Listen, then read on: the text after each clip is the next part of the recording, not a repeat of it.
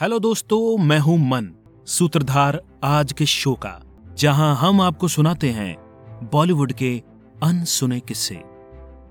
यूं तो बॉलीवुड में एक से बढ़कर एक किस्से मशहूर हैं, लेकिन जब बात हो सुपरस्टार राजेश खन्ना और साथ ही सुपरस्टार जोड़ी सलीम जावेद साहब की, तो कहानी अपने आप में कुछ खास हो जाती है।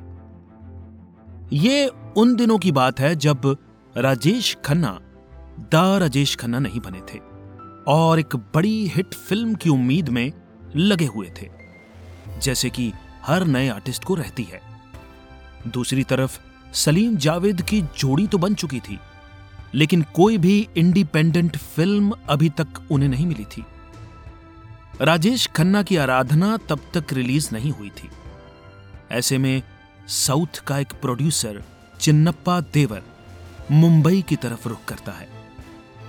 माथे पर चंदन का लेप, सोने के फ्रेम का चश्मा और लुंगी पहने वो निर्माता एक फिल्म बनाने मुंबई आ गया और राजेश खन्ना से मीटिंग फाइनल हो गई। राजेश खन्ना को उन दिनों डिंपल नाम का बंगला बेहद पसंद आ गया था, लेकिन कुछ लाख कम पड़ रहे थे।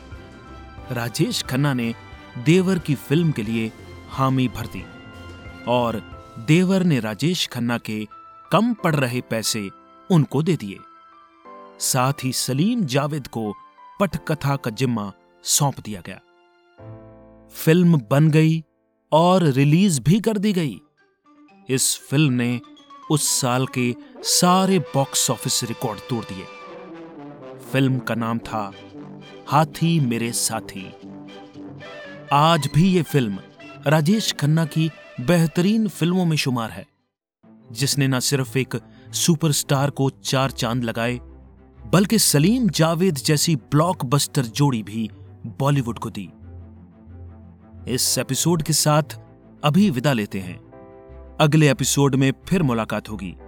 तब तक हमें दीजिए इजाजत। बने रहिए यूं ही रियलमी रिवाइंड के साथ।